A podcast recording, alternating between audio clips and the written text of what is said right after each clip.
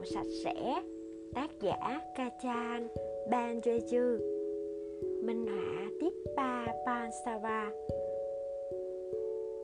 Dịch giả Giang Trường Hoàng Kiều Nga Thúy Bùi.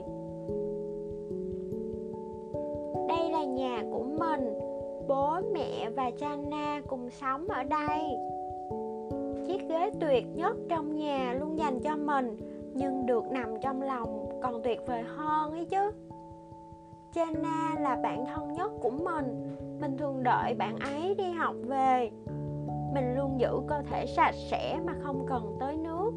Mình không cần tắm như bạn cuốn Tommy. Shh, Đừng ai nói là mình đang nấp ở đây nha. Một, hai, ba. Bắt được mi rồi nhé Con chuột kia. Mẹ mình hay la mình á Là khi mà mình mang món ốc sên ngon lành từ vườn vào nhà mình có thể trèo cây mình có thể nhảy nè mình biết mọi ngõ ngách ở đây luôn. Sanchu là hàng xóm nhà mình. Cậu ta hay trêu ghẹo mình lắm khiến cho mình rất là cáu luôn. Ai đó làm ơn bảo Sanchu rằng loài hổ thuộc nhỏ họ nhà mèo đấy nha. Chúng mình có một bộ vuốt sắc lắm luôn. Vài bạn mèo khác á, hay làm ồn giữa đêm khuya tầm đấy thì mình ngủ yên ở trên giường rồi, mấy bạn hư ghê. Mình kể cho các bạn nghe một bí mật này nha, đó là những chiếc đuôi cũng biết nói chuyện đó. Bạn có biết rằng động vật và chim chóc dùng đuôi để trò chuyện với chúng ta không? Chó thì vẫy đuôi khi vui nè, mèo thì xù đuôi lúc tức giận. Ta hay nói, sạch như mèo là cho dù mèo ghét nước, nhưng lúc nào cũng tắm táp sạch sẽ bằng cách tự liếm lông mình.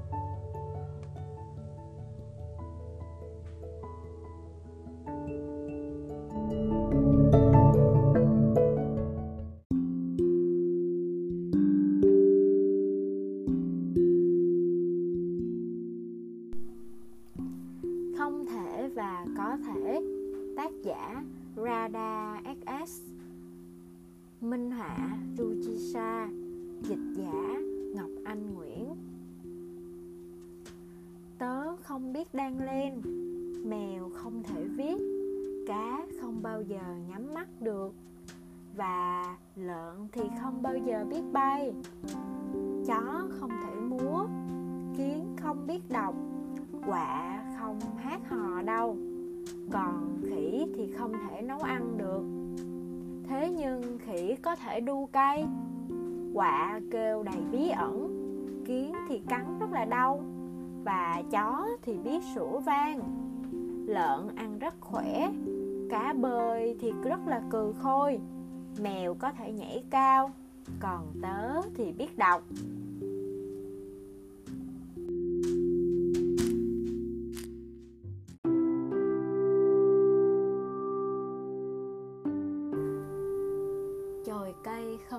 Lớn. Ngày xưa ngày xưa, có hai cây đại thụ rất cao lớn, rễ cây đâm sâu vào lòng đất, rất chắc chắn và vô cùng xanh tốt. Bỗng một hôm, từ trong lòng đất xuất hiện một cái chồi non mới nhô ra. Hóa ra là cây bố và cây mẹ đã sinh được một cây con. Nhìn chồi non vừa mới mọc ấy, cây bố và cây mẹ quyết tâm nhất định phải bảo vệ trời non khỏi mưa to, gió lớn, cũng như ánh nắng gay gắt của mặt trời. Nhất định phải để cho trời non được lớn lên trong vòng tay yêu thương của mình.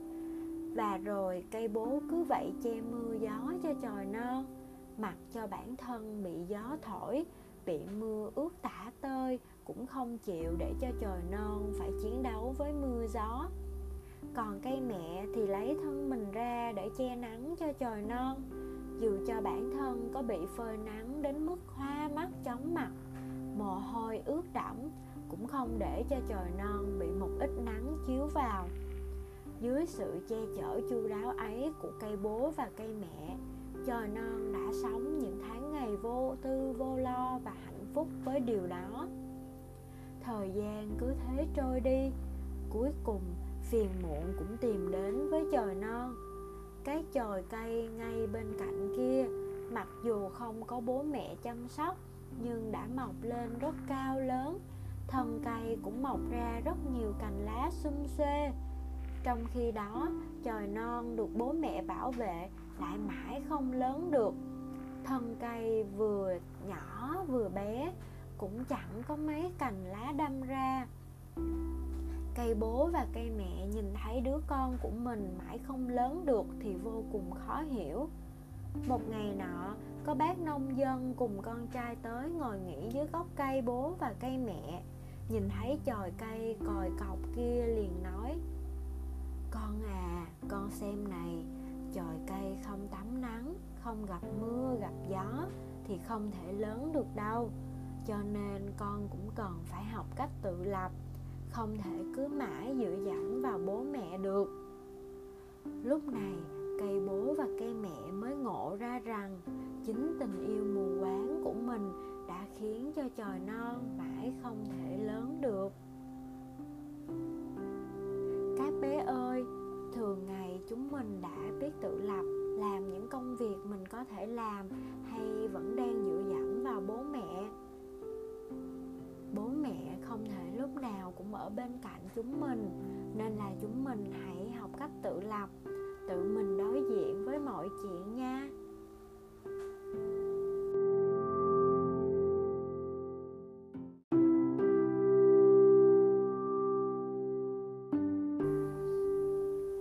Chậu hoa rỗng, ngày xưa ngày xưa, ở một vương quốc nọ, có một vị quốc vương anh minh rất được nhân dân yêu kính nhưng quốc vương đã lớn tuổi rồi mà không có con. Vì thế, chuyện kế thừa ngôi vị khiến ông rất đau đầu. Một hôm, quốc vương nghĩ ra một cách. Ta sẽ đích thân chọn ra một đứa trẻ trung thực nhất trong số những đứa trẻ trên khắp vương quốc để nhận làm con nuôi.